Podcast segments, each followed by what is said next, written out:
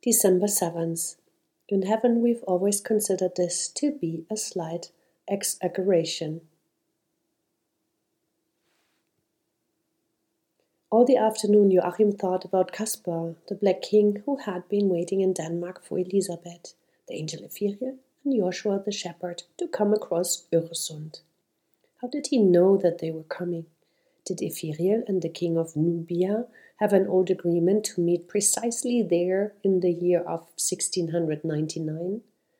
There was nothing to suggest that their meeting was accidental, after all. Then he's one of us, the angel said, as soon as he saw Caspar.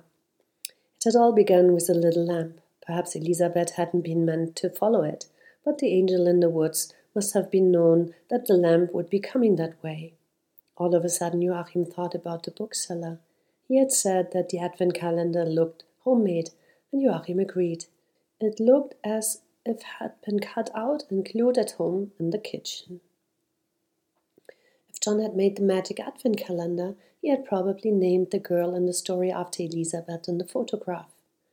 But why had he done that? Why had he made the advent calendar and left it in a bookshop without knowing what would become of it? In the evening, when Joachim was going to bed, he tried to push all the open doors shut so that he could look at the large picture.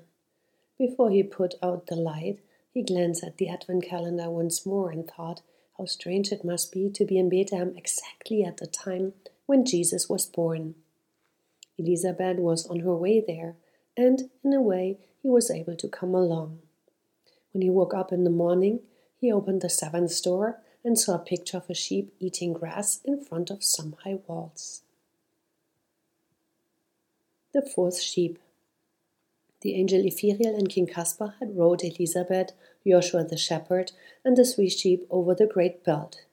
We are going ashore again, said Ephiriel. This island is called Finn, and it's exactly 1599 years since Jesus was born in Bethlehem. From the sea they ran towards a large castle on a mount between ramparts and moats. That's Nyborg Castle, the angel told them. We are standing in front of the oldest royal fortress in Scandinavia. Elisabeth pointed up at the ramparts. There's a sheep. The angel nodded. Then it's one of us. With that, they all leaped up onto the ramparts. The three sheep first, Joshua and King Caspar after them, Elisabeth and Ephiriel last. A soldier rushed out from between the buildings of the castle. He raised a spear and shouted, Sheep thieves! The next moment, three or four soldiers came storming up. All of them had spears, and one of them had a kind of gun as well. The angel Ephiriel stepped forward. The soldiers threw themselves down on the ground and hid their heads in their hands. Fear not, said the angel in a gentle voice, for I bring you tidings of great joy. This sheep will come with us to the Holy Land, where the Christ child is to be born. Only one of the soldiers dared to look up. He was the one who had called them sheep thieves. Be merciful unto us, take the sheep with you, he cried. The sheep had already joined the others as if it belonged to the little flock. Joshua struck his crook against the rampart and said, To Bethlehem, to Bethlehem. Off they went across the green island, for the sheep first, Joshua, Caspar, Ephiriel, and Elizabeth following them. On the bank of a small river, they passed a town with narrow streets and one story dwellings. On the outskirts stood an ancient stone church with a square tower. That's the great cathedral of Odense, said Ephiriel. It's named after St. Canute, who was killed here in the years 1086. Elisabeth pointed at Ephiriel's arm. The gold and mother of pearl was glittering What time is it on your angel watch? It's 1537 years after Christ. From now on, the Bible will be printed in all the languages of the world, so everyone can read about Jesus. For in these days, the art of printing will be invented. Before this, books have been to be written by hand, and only the priests were able to read the Bible. But not many people have learned to read. Now it is decided that all the nation must go to school. Some years before this time, Caspar said, a Polish astronomer called Copernicus appeared. He insisted that the Earth was round as a ball and moves in orbit round the Sun. This wasn't news to wise men, but to most people it was a strange and exciting idea. Sailors could now travel around the world, and that's how Christopher Columbus reached America in the year of 1492. Then the Spanish sailors attacked the Indians. In the opinion of kings of Orient, it would have been better if they had kept to the ships of the desert. For there is no more peaceful animal than a camel in the desert, and peace is the message of Christmas. Elizabeth understood about half of what the wise men said when Joshua struck the ground with the crock. To Bethlehem! To Bethlehem! They went on their way along a ridge that gave them a good view of a Finn, now and then they looked down on a horse drawing a plough or an ox harnessed to a cart. It's not so flat here, said Elizabeth as she ran, but we are still in Denmark, aren't we? The angel nodded. Yes, indeed, and the Danes are very proud of ridges like this. But we are no more than a hundred meters above sea level. They have called the hillsides we can see down there on the left the Flin Alps. Another ridge is called Himmel, heavenly mountain. In heaven, we always considered this to be a slight exaggeration. The procession had paused and Caspar joined in the conversation again. But it's important to be happy with what you have. However little it is, it's infinitely more than nothing. Elizabeth stood still and thought seriously before she said, if the world was as smooth as a ball, there wouldn't be a single mountain on the whole earth. But then, even a rocky slope would be just as exciting as the highest mountain in Norway, as long as it was the only rocky slope. So you see, said Caspar, nodding. Elizabeth didn't quite understand what he meant. So you see how easily clever ideas travel, continued the wise man. You've been with a wise man for only a short time, but you've already understood a tiny part of the heavenly wisdom. Bravo! Elizabeth was glad she had said something clever. She felt so encouraged that she tried again. And if the world was as small as the moon, nobody would complain that it hadn't been made a little bit larger. Caspar put his hand on her head. How true that is even if the world had been no larger than a pea, it would have been just as big as mystery. For where would the little pea have come from? That too would have been to be created by God. And it's no easier to create a pea than to create a whole solar system. Elizabeth thought the last statement a slight exaggeration. For if the world hadn't been any larger than a pea, it wouldn't have had room even for Adam and Eve.